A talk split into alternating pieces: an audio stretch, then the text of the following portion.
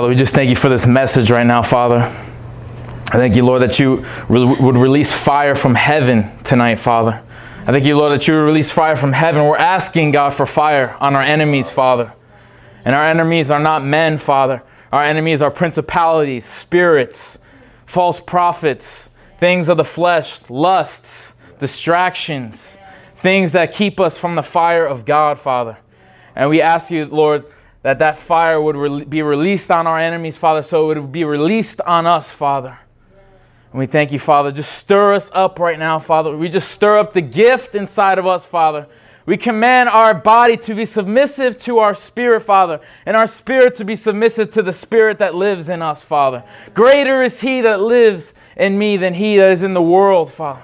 And I thank you, Lord, that we have this saying, we have that word, but Lord, let us carry that out, Father. Let us actually believe it like never before, Father. But with believing comes, before believing is tangibility, Father. And when we can feel your presence and when your fire is there, when the boldness is there, when the, the, the, the tangibility is there in our spirit, there's an easier, is an easier ability to believe and walk out what you're telling us to do, Father.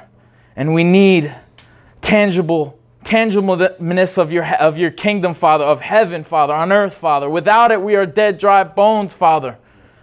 And we confess that tonight father. We haven't been on fire as we think we have. We haven't been uh, in, saturated as we think we have. We need more father. Half is not enough father. We need the fullness father and it's those that are crying out for the fullness until the last day, every second, 365, that are actually going to get it, Father. But those that waver, that only labor for, for that saturation, 364, is never going to get it because they didn't labor for 365 days a year. They didn't labor 24 7. They didn't labor, contend for it. And God is saying in this house and in all the houses of God, we need to start contending for what we're asking for, what we want, what we're seeing, what we're hearing being preached. It cannot just be heard and then go about our business anymore. What we hear, we have to contend for it to be reality in our life.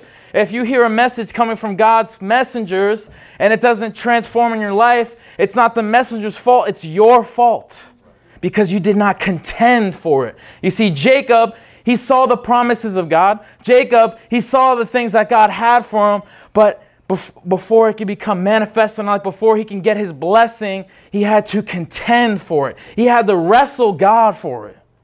And God is saying, I'm bringing the wrestling back in my, in my, in my sheep. I'm bringing that wrestling when they're, when, they're, when they're hungry, they're no longer just to be waiting around like little sheep for their portion at 3 o'clock, 4 p.m., or whenever their portion is. They're to be wrestling and crying out for it. It's time for the, the, the bride to start crying in the wilderness again. It's time for us to start crying out like John the Baptist, but not just for sinners to repent, so that we can arrive unto the full knowledge of God. This message is called Stir Up the Flame. And I preached this message partially, not really, because I went to go preach this in Brazil and then God messed it all up and had me preach like everything but this message, even though I preached a part of it. But I got this message because we were doing a little fire. He's looking at me already. We were doing a little, we were starting a little fire, and the, the fire wasn't kindling. It wasn't, it wasn't, it wasn't flaming all the coals. So there we were for an hour or so, whatever stirring up the flame, stirring up the, the, the, coals in the fire. And we would get embers, then we would get flame, then we would get embers, and then we get flame, and then, but we had to keep stirring it up. And then God gave me a, a message out of it, and I didn't preach it in Brazil, so now I'm preaching it now. And God is saying, we need to stir up the flame. And Marlene said something about this actually the other day. He said something about that. Is how Paul had to tell Timothy to stir up the flame but Timothy, if he was stirring it up, if he was, he didn't, he, he should be able to come to a place, and we should be able to come to a place where we don't have to stir it up anymore, like a Jeremiah's fire, where it's it's literally living and guiding us like a pillar of fire. But what happens when you stir up a fire? Before, well, first of all, before a fire uh, is is radiating like that where it's a never stopping fire, you have to you do have to start it and you have to actually stir it up. If it's a, if it's not one of those propane uh, you know, f- fake fires that are made by propane, made by the hands of man, but fires that you actually have to make with wood and you have to actually stir up the flame until the flame actually and then there's a time where the flame actually stays a consistent flame where you don't have to stir it up anymore. And, and that's, the, and that's the, the thing we all want. We all want that flame that is constant, that constantly is, is burning in our bones because we're all tired of the flame that comes and goes, comes and goes. But we're asking God, we need a constant flame, Father. We need that, that radiation from your kingdom to constantly be radiating through our body, not just, it's not enough for two hours of it. We need 24 hours, 24 7. This is what God is saying in this season. We need to contend for this. We need to change our mindset and we need to start getting back in the gap like Elijah and get in the gap and wait for the, the, the cloud to come. Like a, like a, like a, a, a small fist the size of a man's hand. And when, when Elijah, and God showed me when Elijah was, was, was contending because everybody in religion takes that like, oh, Elijah was he was declaring, he was decreeing, blah blah blah. But you know what God showed me? He wasn't just declaring and, and decreeing and all that. Part of what he was doing in that in that place of prayer, he was actually seeking and contending for that manifestation of what God had for him to happen, for that cloud, for the rain to come to the city. He contended for it. He seeked it. He desired it nonstop until it happened. But we have two, three types of people in the church. We have people that contend for it and stop contending and they never get it. And they said, Well, I saw it and I seeked and I didn't get it. Then you have people that never contend for it and they hear about it, but they never do anything. And then you have people that contend and contend and contend and seek and desire and pull on his garment over and over until they get it, until they arrive to that. And God was even showing me about the woman with the issue of blood. She wasn't just seeking to get healed, she was seeking life.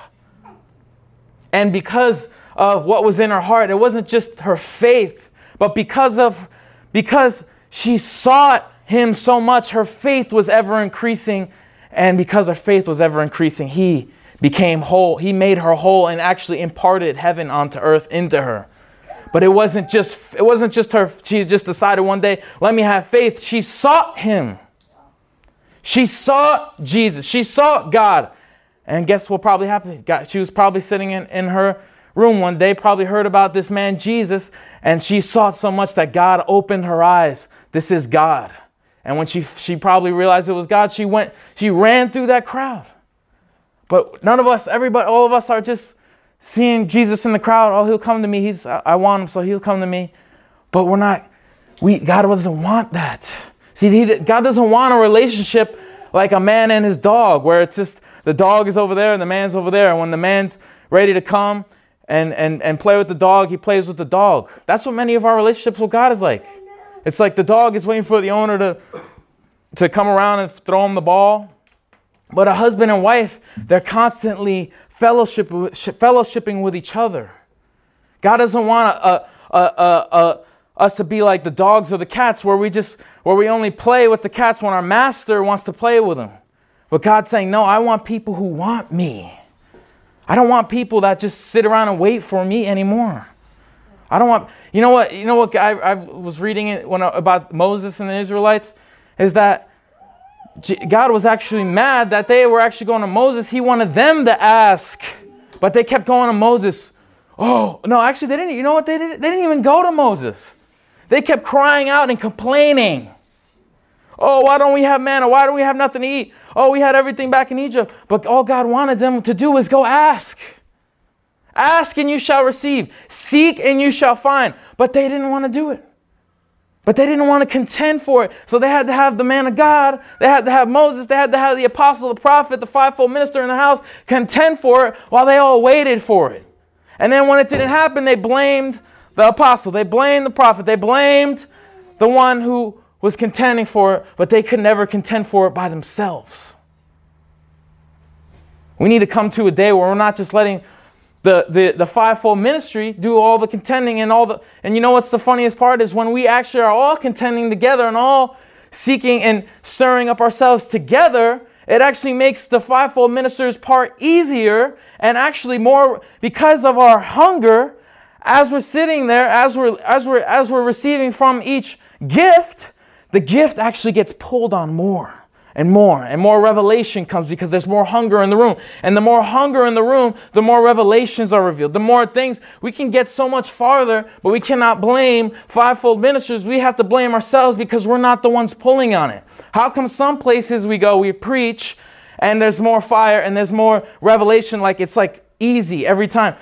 But some places it's really hard because it depends on the hunger of the people it depends on how hungry the people are. When we went to the Philippines, it was like when Shane was preaching, or whoever preached, it was like fire. It was like boom, boom, boom, boom. It was just nonstop, like a like a raging horse, because they were hungry, because they wanted it, and they were they were even playing music that wasn't like our music, and there was still presence in the room because it wasn't about the music. It was because they were so hungry that God had to come down and said, No, I can't leave, I can't leave these people. That would be against my word to, to leave these people hungry. Because it says, He says, I will fill those who are poor in spirit. I will make you rich with my glory. And God is saying, you th- we, we, we, you know, we, we sometimes think we're so delivered from religion, and then we get delivered, but we're not, we stop, we stop, we let our fire go out. We don't stir it up anymore. We don't we don't continue to seek and seek and we we just let it we just let the the, the fat in the land. We let the everything that god has promised us all the gold all the riches in heaven in the spirit sit there and lie in wait for somebody else. But we never go after it ourselves or we wait for the man of god of the house to do it for us. We need to we need to see in the apostolic ministry they're like god operates the ministry like units. He doesn't say, okay, because this person's here and he's and I called him, I'm just gonna continue to bless it and bless it and bless. He, he wants the whole body, the whole connection, the whole unit to function together like Navy SEALs. It cannot be the one man, Jackie Chan, going in there and whipping everybody's butt while the other guys are just standing there watching them. It needs to be everybody getting in there, digging in, striking the ground, stirring up the flame, and when we all stir up the flame, we bring it together and it makes a big flame. We're, we're setting up a bonfire here. And in the remnant church, it's all about a bonfire. We're all putting our sticks in, we're all putting our fire in, and it's making a bigger fire. We're all, we all are supposed to be stirring up our own flame so that we can add to the bigger flame. But we have lack of fire, not because some people stop being on fire or the people that are laboring already are stop, have stopped being on fire. It's because nobody else is adding to the flame, so it takes more labor to get more fire in the house. But God is saying we all need to do this from the back to the front, to the, to the head to the toe, the whole body must labor.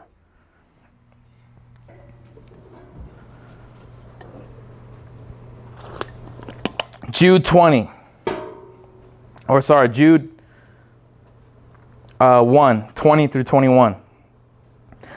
But ye beloved, building yourselves up, building yourselves on your most holy faith, praying in the Holy Ghost. You see the sequence there? They were, he's, he's telling them to build up their most build up in their most holy fo- faith by praying in the Holy Ghost. This is our foundation to be able to see when, when, when, we, when we pull on that gift inside of us, when we stir up the flame inside of us, it actually stirs up faith inside of us. It stirs up all the gifts, it stirs up all the elements of the kingdom that we need to pull the kingdom down on earth. What it, what it, what a lot of so many there's so many scriptures about how we must constantly seek and and and hunger until we find until we eat. So many scriptures, even in the Our Father prayer. So many. He said, Pray this, that thine will would be done. He's saying, when he says pray, he's saying seek and desire. Pray. Watch and pray. I'm not saying watch and pray and be religious and say and be on the street corner and say 19,000 prayers, the same one. He's saying, pray, seek me, commune with me in the spirit, come after me. Praying is not just saying five prayers, the same, the same ones every it's about going after him. Prayer was always is always about communion with Christ.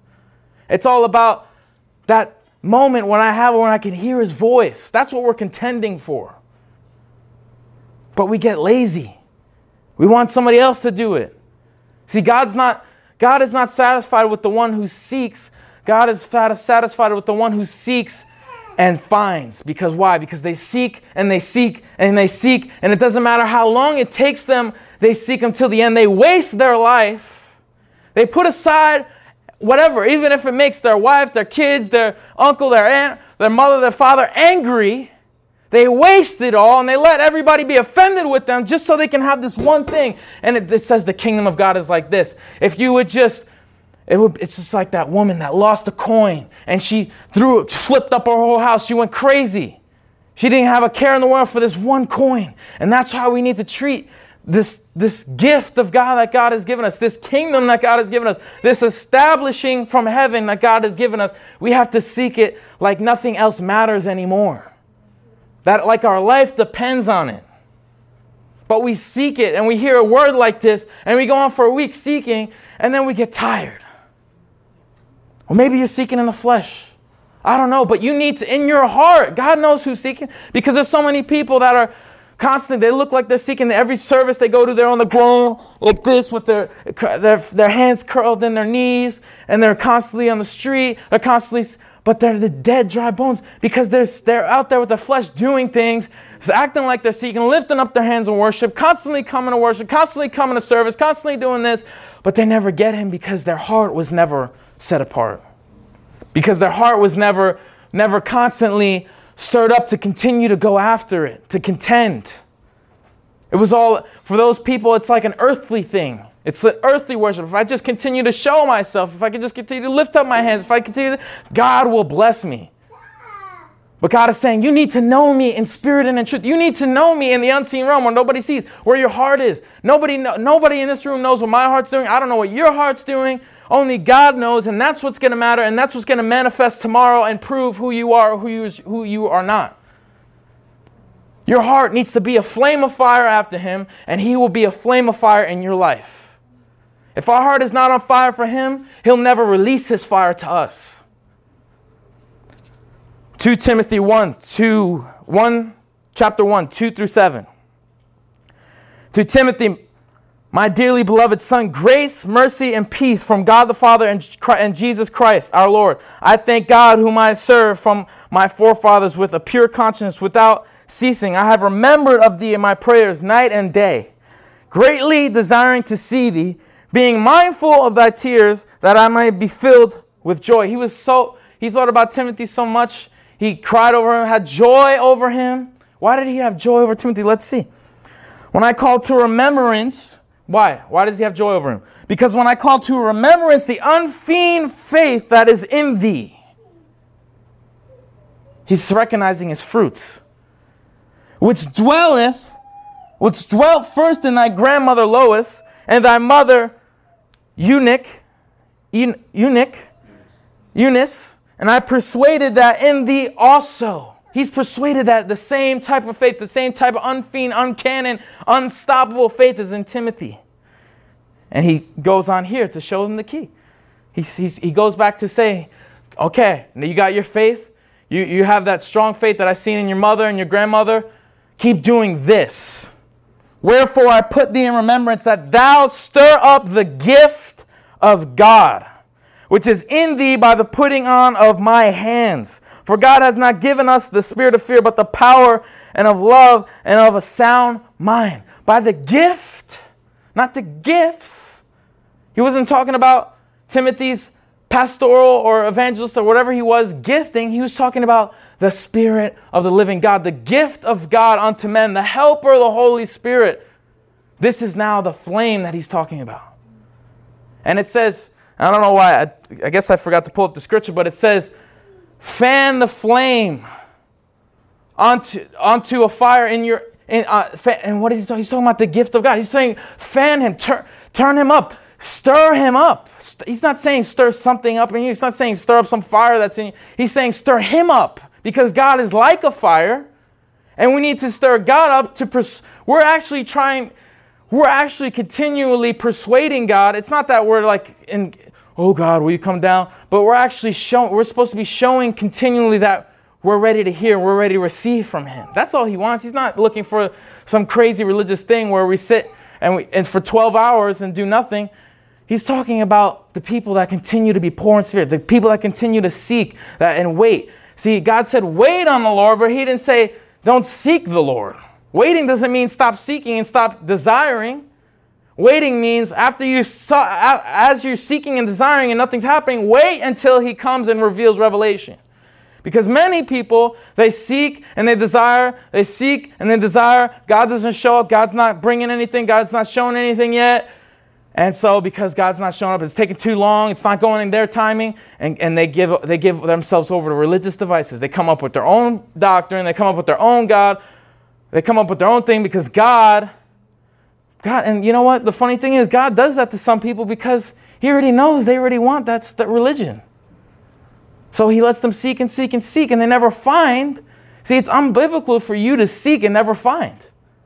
Either you're not really seeking as you say you're seeking, or you're seeking and you're and you've come to a roadblock and you and you give it up. That's what I see. That's what I, a lot of people are doing. Seeking, not finding, seeking, and then I'll stop, and then they stop seeing, then they stop going after. And it's like, and that's why your whole life it says, seek the kingdom and its righteousness, and all will be added onto you. So why is not all being added onto you? Because you stopped seeking. Because why is all the righteousness not being? Because you stopped. Because now you're seeking those things that were supposed to be added onto you. Now they're going to be subtracted from you because you stopped seeking.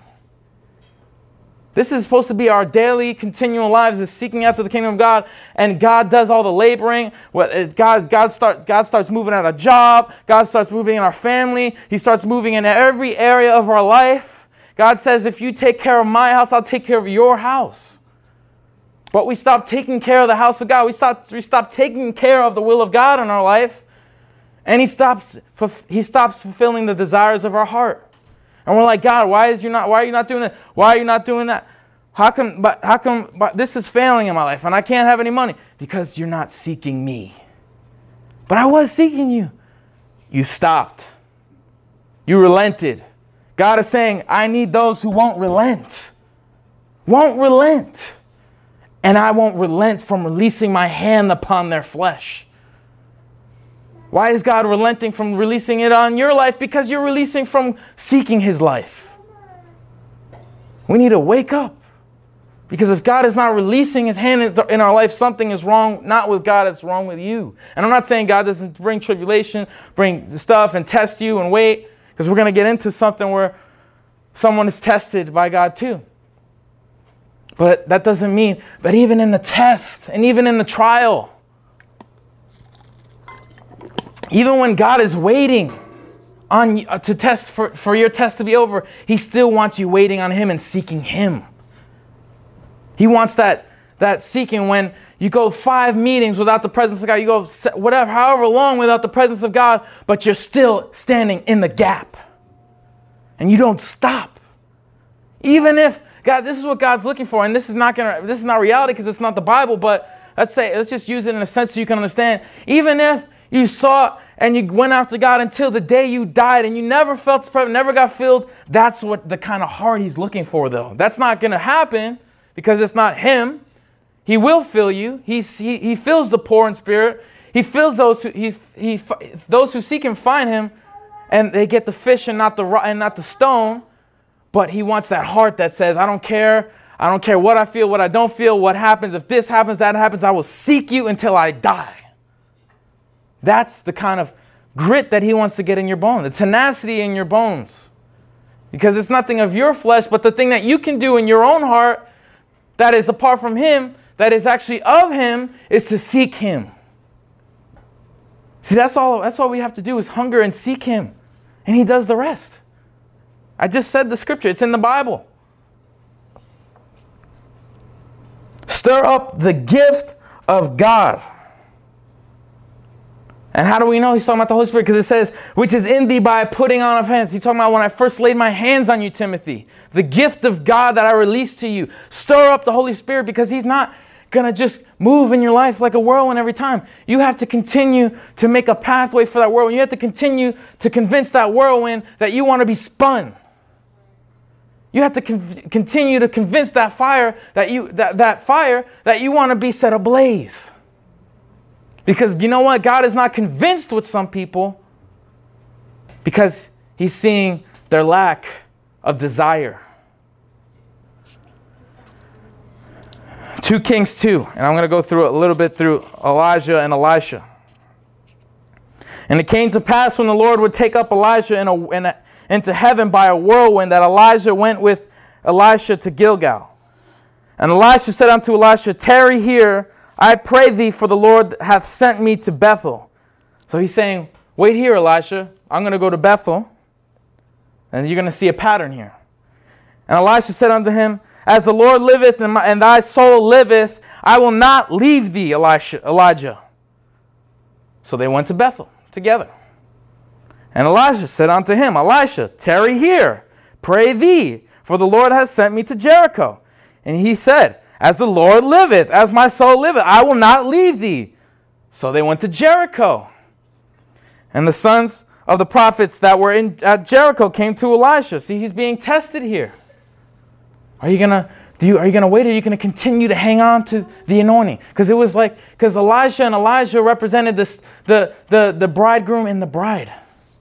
Elisha was the bride was a representation of the bridegroom, and and or no the bride and Elijah was a representation of the bride of the groom. And these two were were and Elijah was had a double portion on his life, and Elisha was seeking to have that double portion, even though Elijah Elisha had a mantle on him already. And it's just like how we as believers, we have a mantle because it says everybody's giving the anointing of Christ, everybody's given a major of faith. We all have our own anointing, but now it's about receiving the fullness of the anointing, the, the apostolic, the whole thing, the, the, the, not just your personal thing, but something that is that comes from the corporate.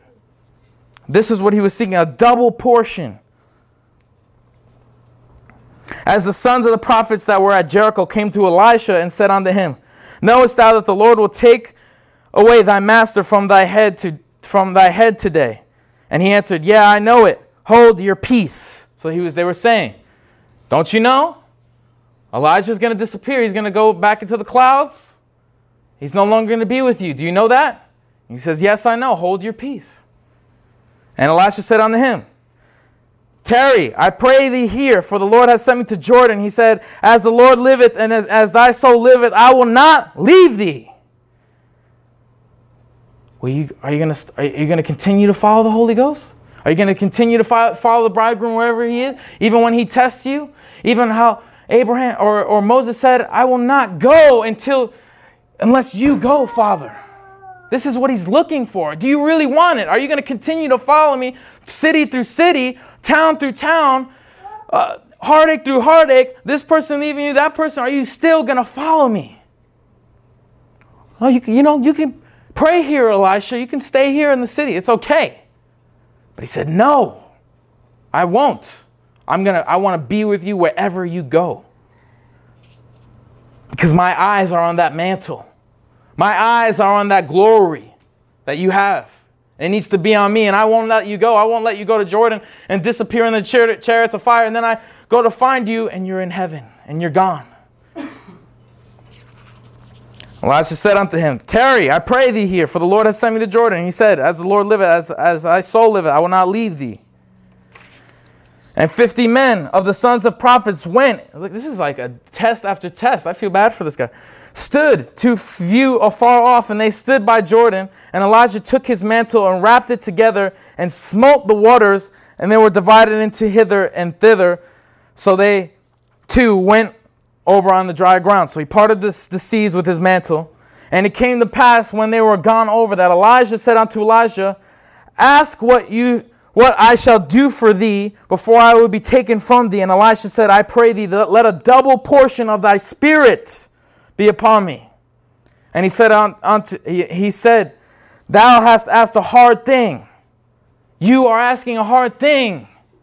For the, the glory that you want in your life, the power that you want in your life, you're asking for a hard thing. You're asking for a painful thing. You see, there's a painful side of seeking God. Because there's times you get nowhere. There's times you get somewhere, but then you don't really get somewhere. And then there's times where you, you want to see, but you can't see yet. There's times where people are getting in your way. There's times where people are trying to buck. There's times where the enemy tries to put witchcraft in you and stop your seeking. Stop your standing in the gap. It's a hard thing, but it's a good thing. And it's not really a hard thing as long as we stay in the gap. Nevertheless, if thou see me when I am taken from thee, and it shall be unto thee, but if not, it shall not be so. So he's saying, if you see me go up, it, you'll have it, you'll have the double portion. If not, you won't. And he said, Thou, or, and it came to pass, as they went on and talked, that behold, there appeared a chariot of fire and horses of fire and parted them both asunder. And Elijah went up in a whirlwind into heaven. And Elijah saw it. He saw it. What was he saying? Why was he saying, if you see me, you'll get it? If you don't see me, you won't get it. Because Elijah was going up in spirit. He was becoming spirit now. Just like Jesus ascended into heaven, so Elijah this, this ascended into heaven. And he's saying, if you see me, if you can see in the spirit, Elijah, Elisha, you will get it. If there's oil on your eyes, if there's eye solvent on your eyes, you will see it and you will have it. The kingdom is not just a matter of believing, it's a matter of seeing. Because if you see it, you'll actually believe it. The kingdom is not by observation of the flesh, but if you don't see it in the spirit, you'll never have it because you'll never know it. And when you never know it, you can never really believe it. So Elisha was able to have it because he saw it and he knew it and he was his. And the mantle. And Elisha cried, My father, my father, the chariot of Israel and the horsemen thereof. And he saw him no more. And There was, there was a horses of fire and, a, and chariots of fire. And he took hold of his own clothes and rent them in two pieces. He broke them up and he took up also the mantle of Elijah that fell from him and went back and stood by the bank of Jordan. And he was there he was with the double portion. And he took the mantle of Elijah that fell from him and smote the waters. And now here, here's Elijah. He just smote the waters, part of, part of the seas. And now here is the bride taking the, the garment, taking the double portion, and now smoting it himself, herself, yourself. This is what we're, we, are we are seeking. We're seeking this double portion only. We're seeking this fullness of Christ. And this is the power of it that we will be able to do the same works that Christ did. And Elijah did the same works that Elijah did. This is the double portion. We haven't seen much. We've been seeing splurts and bits. And just like Elijah was able to move in things here and there, but he wasn't able to move in that fullness that when he wanted to, he could whip the seas and, and do it. But now he was able to do it. And he parted them. And Elijah went over, Elisha, because Elijah's gone now. And when the sons of prophets, which were to view Jericho, saw him, they said, The spirit of Elijah doth rest on Elisha. They saw it, even themselves. They were like, Oh my God, Elijah, Elijah, the spirit that was on Elijah is now on Elisha. And he just parted the seas. And that's what they're going to say to you. Whoa, the spirit of God, Christ is on them. They're doing mighty works and Christ is with them. I don't want people to see me doing mighty works and just say, oh, look at Joe. I want them to say, Christ is upon him. Christ is upon her. The anointing, not just works that when I go to heaven, he says, You are far from me, but works that when he said, when I go to heaven, it will be proved by fire.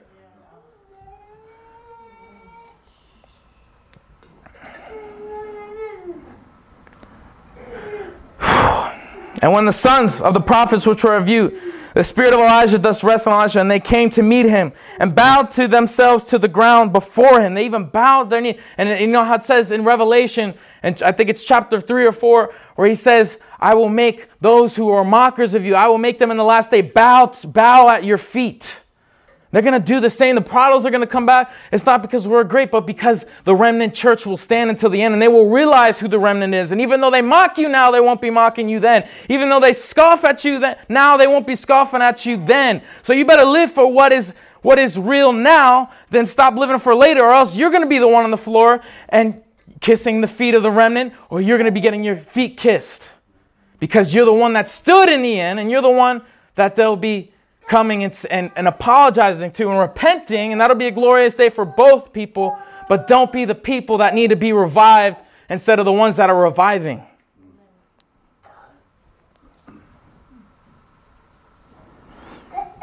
And they said unto him, Behold now, there be with my thy servants fifty strong men. So they're saying all there's all this guys. We pray thee, seek the master. Let us pre-adventure. The Spirit of the Lord has taken him up and cast him onto some mountain somewhere or in a valley. And he said, Ye shall not send. So they were trying to go find Elijah. They're like, Well, he got into a chariot of fire. He must be somewhere. Maybe God just trans- translated him to a mountain. And when they came again to him, for he tarried at Jericho, he said unto them, Did I not say unto you, Go not? And they're going to be saying to you, Where can I? But, he's, but you're going to be the anointed one now. They're going to be looking for their religious churches again. They're going to be looking for their false prophets again, but they're not going to be there, and the remnant is going to be the only one there.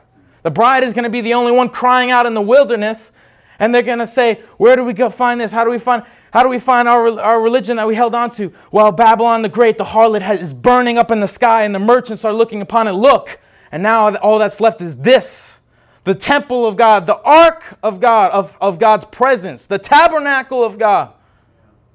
That's the only thing left. And what are you going to do now? Are you going to buy oil? And it says they're going to come to you on the last day saying, Help us, help us, give us your oil. But you're going to say, Turn to the master. They're going to come to you. This isn't all coronavirus, it's all going to end. They're going to, this is all prepping for that day for them to come to you and say, I need Jesus. Impart him to me. I'll buy, I'll give everything I have to have this. And you're going to have to say, Go seek him in spirit and in truth. Go, go away from me and go back on your bed and, and, and, and wait for him. But false prophets, I'll give you, you, you can body anointing now, apparently. You can do all these things. If you do this, if you twirl on your head seven times, you're going to get the anointing.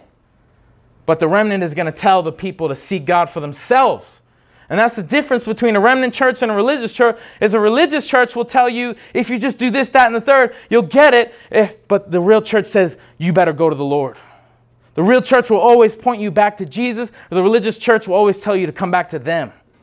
Keep coming on Sunday. Keep doing this. Keep doing that. Keep calling, uh, doing whatever our, our seven sacraments.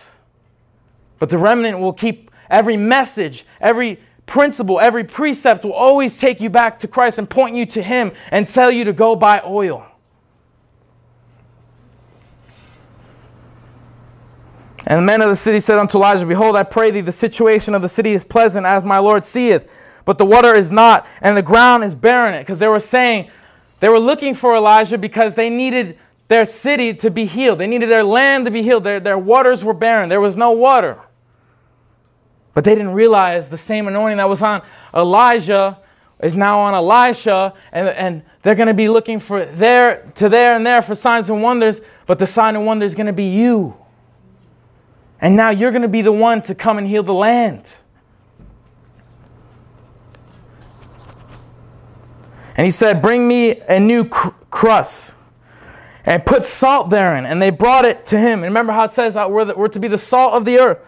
And he went forth unto the spring of waters and cast the salt into thee and said, Thus saith the Lord, I have healed these waters. There shall not be from thence any more death or barren land. So the waters were healed in, unto that day according to the saying of Elisha which he spake, according to the bride that was sent from the bridegroom. That the land of America, that the people of God, the, the, the, the, the prodigals were healed, the lost were healed. Now, because remember, he said, Greater works will they do. I did so many works that the Bible couldn't even hold them, and now you're going to be double, be doing double that. Elijah didn't even heal that land, but Elisha did. And there's things that Jesus didn't do while he was here, but we will do Because the same anointing that was him, the same Holy Spirit that was in him is in us now. But remember what it cost Elisha to get that.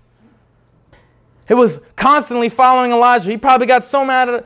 There was probably so many times Elisha got frustrated or probably offended with Elijah. Oh, he doesn't do this. He doesn't talk to me when I want to talk to him, or blah, blah, blah. But he still kept staying the course. He still kept seeking and desiring and, and, and, and stayed until he received, until he was impartation came. And Elijah, Eli, the, Elijah is here today. And it says that Elijah, the two prophets in the last day, and one of them is Elijah, they will come down, and people think it's going to be actually Elijah because just because he ascended doesn't mean he's going to descend, but he is going to descend in spirits, in, in our spirit, through the Holy Spirit in us. Because the same spirit that was in Elijah, everybody said, oh, the spirit of Elijah. But it was the Holy Spirit. The, the, whole, the, the, the, the spirit that you rave about is now inside of you. And then here's the, I'm not even going to name the churches, saying we need the spirit of Elijah, but then when the Holy Spirit comes, they grieve him. It's, that's the spirit of Elijah. Hello?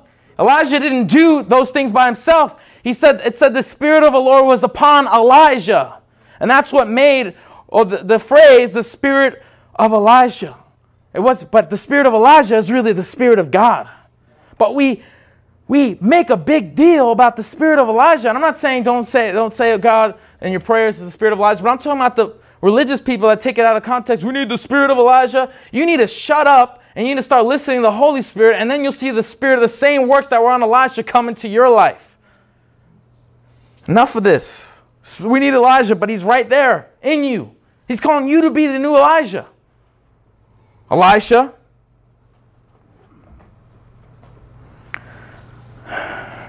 And he went forth, and the springs were, and, and, the de- and the barren land they were healed. So the waters were healed unto that day, according to the saying of Elisha, according to the saying of Elijah, and according to the remnant church, according to the bride. They will be saved. They will be lost, according to the saying in their mouth. Because what? That saying is going to be coming from God's mouth Himself. Out of the mouth of God I shall live, and pe- other people shall live out of my mouth because my mouth is submissive to the mouth of God. And it's one mouth speaking through the other mouth that's being received through another mouth. And he turned back and looked on them and cursed. Oh, no, sorry, I skipped. And he went up from thence unto Bethel as he was going up by thee. There came from forth little children out of the city and mocked him and said unto him, Go up, thou bald head, go up, thou bald head. And he turned back to them and looked on them and cursed them in the name of the Lord. And there came forth, there came forth two, two bears, two she bears out of the woods, and tear and tore the forty and two children of them. Just like Paul, right? That God was God was blinding people. And there's going to be the mockers and the people in this last day that mock God's last church is gonna it says, touch not my anointed. Now that's just, just not for anybody that is saved, or it says they're saved. That's for those who are actually anointed. Hello? Carnal Christians, that doesn't necessarily mean you. Not saying you're not going to get saved. He's saying those that are filled with my glory, touch not. Because the glory that's on them is going to come on you and it's going to blind you and it's going to the same, the same thing that's happened to, that happened to an Ananias and Sapphira is going to start happening in this day. There's going to be so much glory in the house that people are going to start falling when they come to touch or scoff at that glory. God is going to protect it so much, and so many people are going to get saved. See, everybody gets mad at, at Elisha here. Oh, he, he called two bears to kill. But how about the people that probably got saved after he did that? And they were probably like, oh my God, that's the anointing on Elisha. And they probably repented. And that's the same thing that's going to happen. There's people, God's going to do, what, and what about that message? What about these signs? And there's going to be signs where people are going to get turned over to the devil. They're going to start crawling on the ground. And things are going to happen. But people are going to get saved because they're going to say, I can't mess with the Lord. And the fear of the Lord is going to hit lost people. The same thing that protected Paul, the same thing that protected Jesus, the same glory and fire. He said, I can call down lightning bolts and all this stuff, but he didn't, but he could. And that's going to be the same glory. The same glory that was on Paul, Elijah, Jesus, Elias. That's why they went to Jesus and they said, is it is that the spirit of is that Elijah? Yeah, it was actually. Because the spirit of Elijah was in him, but the spirit of Elijah has been him the whole time. He was before Elijah. So yeah, the Pharisees were kind of right. It kind of was Elijah, but he was before Elijah.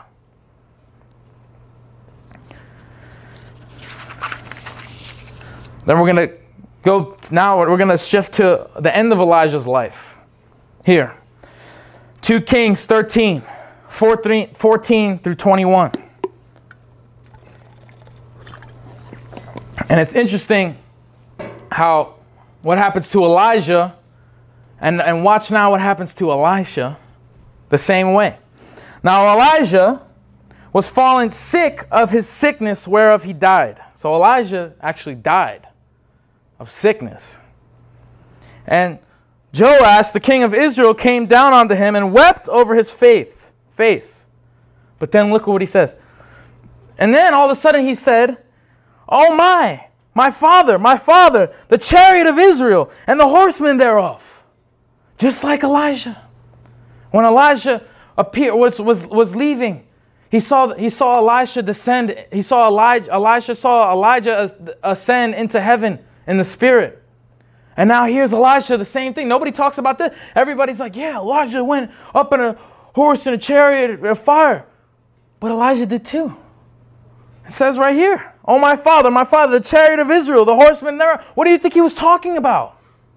He was talking, he said, literally said the same phrase that Elijah said when he saw Elijah descend into, ascend into heaven. Elijah died but now he appeared in spirit. And good thing for this man, Joash, now he's seeing in spirit. And then watch what happens. And Elijah said unto him, Take bow, bow and arrows. And he took unto him bow and arrows because they were in a war. I didn't pull up the whole thing because I don't want to be long winded with that. And he said to, to the king of Israel, The king of Israel, put thy hand. And he's, this is happening in the spirit now because his body's dead. His body's dead. And, he's, and, and this is Elijah doing this. And he said, and Elisha said unto him, Take bow and arrow. And he took unto him bow and arrows. And he said to the king of Israel, Put thy hand upon thy bow. And, and he put his hand upon it. And Elijah put his hands upon the king's hands. And he said unto him, Open the window eastward. And he opened it. Then Elijah said, Shoot. And he shot. And he said, The arrows of the Lord, the Lord's deliverance, the lost, deliverance and the hour of deliverance from Syria, for thou shalt smite the Syrians in Aphek till thou hast consumed them. And he said, Take the arrows, and he took them, and he said unto the king of Israel, Smite upon the ground, and he smote three times and stayed. He struck the ground three times. Keep that in mind. And the man of God was wroth. He was mad mad at the king now. And he said, Thou shouldst have smitten the ground five or six times. Five or six times. Why'd you do it three times, Joash? Do it five or six times. Do it more. Then hadst thou smitten Syria till thou hadst consumed it. Whereas now thou shalt smite Syria only three times. And Elijah died and they buried him. And the hands of the Moabites invaded the land at the coming of the year. And God's saying, Why are you why are you striking the ground? Why are you coming after me? Why are you, why are you stirring up the flame? Why are you going, why are you stirring up my spirit only this many times? Only this amount? Only 364? Only 10 days, only five days a week? Why are you not doing this over and over? Why are you not striking the ground until you see all your enemies consumed? We get a little bit in the spirit. We get a little bit of glory. We get a little bit of overcoming. We see a little bit of deliverance. And then we stay. Just like it says, he stayed. And we wait and we say, oh, cool. Oh, God, do more. He's saying strike the ground. Five, six, seven, eight times until all of them are, are dead.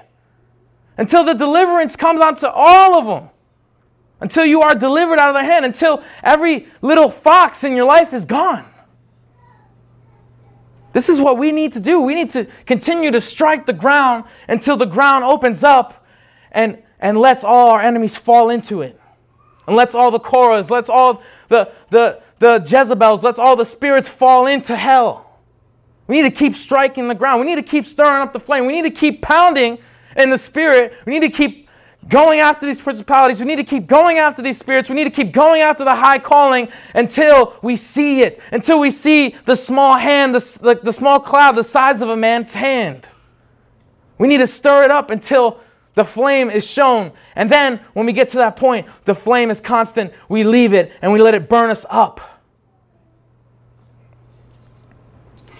And it came to pass as they were burying a man that behold, they spied they spied a band of men and they cast the man into the sepulchre of Elisha. So a man died and they wanted to revive him. And look, they put Elijah's grave, they put him into Elijah's grave and watch what happens. And when the man was let down and touched the bones of Elijah, he revived him and stood up on his feet. Even though Elijah, Elijah had so much fire and so much glory. And remember, it says the, the, the latter rain will be more glorious than the former. So much glory that his dead body raised a dead man to life. Not even Jesus did that. His own dead body. But you want this glory and you're not going to you can't contend for it. You can't even you can't seek him for more than one day in a week. You can't continue to have to be hungry for him. You want this glory? This man would not let this man would not let Elijah out of his sight. He would not rest in one city. He went through three cities. It only records three cities here. How many cities did he really go through? To, was he, he was testing him. See, obviously Elijah, Elijah was not stupid. He wanted Elijah to have the double mantle, but he was testing him. And the same way Jesus is testing us. Will you continue to seek me? When the thing that you so love, when, when you, if this happened and that happened, are you still going to seek me? When I take this person from your life, or I take that thing from your life, or I take this one thing that you love so much, are you still going to seek me? When you're tired and when you're, when you're thirsty, are you still going to seek me? Are you still going to follow after me? When you don't want to do it, when I tell you to go out there and feed the poor, when I tell you to do this, when I tell you to do that, are you still going to do it? When I tell you to preach or talk in front of people that don't want to hear you, when I tell you to go on Facebook, when I tell you to go on the streets and everybody's going to attack you and they're going to imprison you, are you still going to stand by my side? Are you going to pay the cost? Elijah, Elisha had to pay the cost to be with Elijah. He had to pay the cost to get that double mantle. And because he paid the cost, he was able to see in the Spirit. And when he saw, he was able to have it.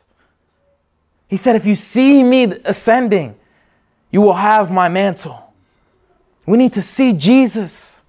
We need to see the word in its fullness. We need to understand the word. We need to understand everything and hear everything his spirit is saying. We need to not just hear his spirit once in a while or when the prophets or apostles speak. We need to constantly be hearing it so we because when we stop hearing, we stop seeing. And when we stop seeing, we stop receiving impartation. Your spiritual sight is your key to your impartation. If you cannot see, you still first of all, when we see it, breaks our, it utterly destroys our carnal mind. Our sight in the spirit destroys our sight in the flesh, and no longer do we depend on what we see in the flesh anymore because now the eyes in our mind and our heart have become so strong that everything we see through these physical eyes don't even matter to us anymore. Because what do we see with our physical eyes? What we see with our physical eyes creates feelings, creates temptations, creates lures, creates everything that is against God and everything that we hate and God hates. And it lures us and takes us captive. But when we destroy the sight of these things, when we can be like that man where it said, this man was healed for the glory of God. Why was this man healed, Jesus? Or did he have a was he a paralytic? Was he or was his did his parents sin? What happened? No. He was healed before the glory of God. And you were made blind. This whole thing, this whole thing that God created, this earth, this heaven thing, the tree of the knowledge good and evil, the devil, God is not stupid. He didn't make the devil and say, oh man, now he's going to turn the whole world against. No, he knew what he was doing. He's trying to, to get people that will that will be that will be will start will be born blind and will be made to see in the spirit and be made to come back to the garden for his glory because this is the best way that god can get his glory instead of having robots because if he has robots that's not glory. Because then we're automatically praising him, but he, that's not really glory. If I get all my little my kids' action figures all in the room, and I go like, "Hey, look at me," uh, hello, they're action figures. You raise their hands up. We God wants God wants people to to do it willingly. And this is how why he's created such such such oppression in the land. This is why he's created Satan. This is, he says he creates good and evil for his good and his glory. It's a Bible scripture, for goodness sake. It says that he's created both these things for his glory. This is all a thing to, to, it's like a crushing. It's like good and evil are crushing us to, to get to the tree of life. And God is weaning us and weaning us and weaning us, and the, and the hole is closing, and we're just getting right through it. It's, it's, it's, it's squeezing us into the glory. And as we bend to it, we need to bend to it. We need to continue. And that's the, God knows exactly what's going on. God's not surprised at the enemy. God's not surprised at our faults. God's not surprised at what we do when we mess up. All he wants is that heart that just doesn't stop, man. He doesn't care. Religion makes it all about the people, what they do, and oh, look, they're sinning, they're doing that, and blah, blah, blah, blah, blah. But we get so focused on that that we stop trying to do, and but here we are still laboring just to conquer the tree of the knowledge good and evil. But God is saying, stop laboring for that to be good in, on the tree. He says, start laboring to get out from the tree. Start laboring for, to get out from man's knowledge, from religion. Start laboring to get into the place where you can have life. Where by one bite of that tree, you can have life. And then some of us, we have one bite and we have life, but then we lose it. We lose the little bit of life. We, many of us, you know what? Let's, be, let's get real because just because, I know Adam, he ate the tree and then he, he died again, but you can, you can be revived from that fall of man, eat the tree of life, Come back to life in the spirit. Come back to the garden, but then die again by going back to the tree of the knowledge of good and evil. It's not just that you ate the tree of life and you were born again and now you're going to be there forever. No, it's you need to continue to eat. It's all about what, what are you eating? Because I'm telling you, 24 7 every day, we're eating something. We're chewing on something. We're, we're, our, our mind is constantly eating. Our mind is our heart. And what I mean by that is our, it's constantly feeding something. It's constantly we're constantly taking something in. And, and, if, and if our mind and heart are not continuing on that tree of life, are not continuing to eat from that, or continue to receive from that, we will die. At the end of the day, you will eat something. We need to stir up the flame. We need to get back to that place where you can go, you can go to every single part in your life, every, even the beginning of, of, your, of your relationship with God, even the beginning of where you first found Jesus and you were so on fire. Why?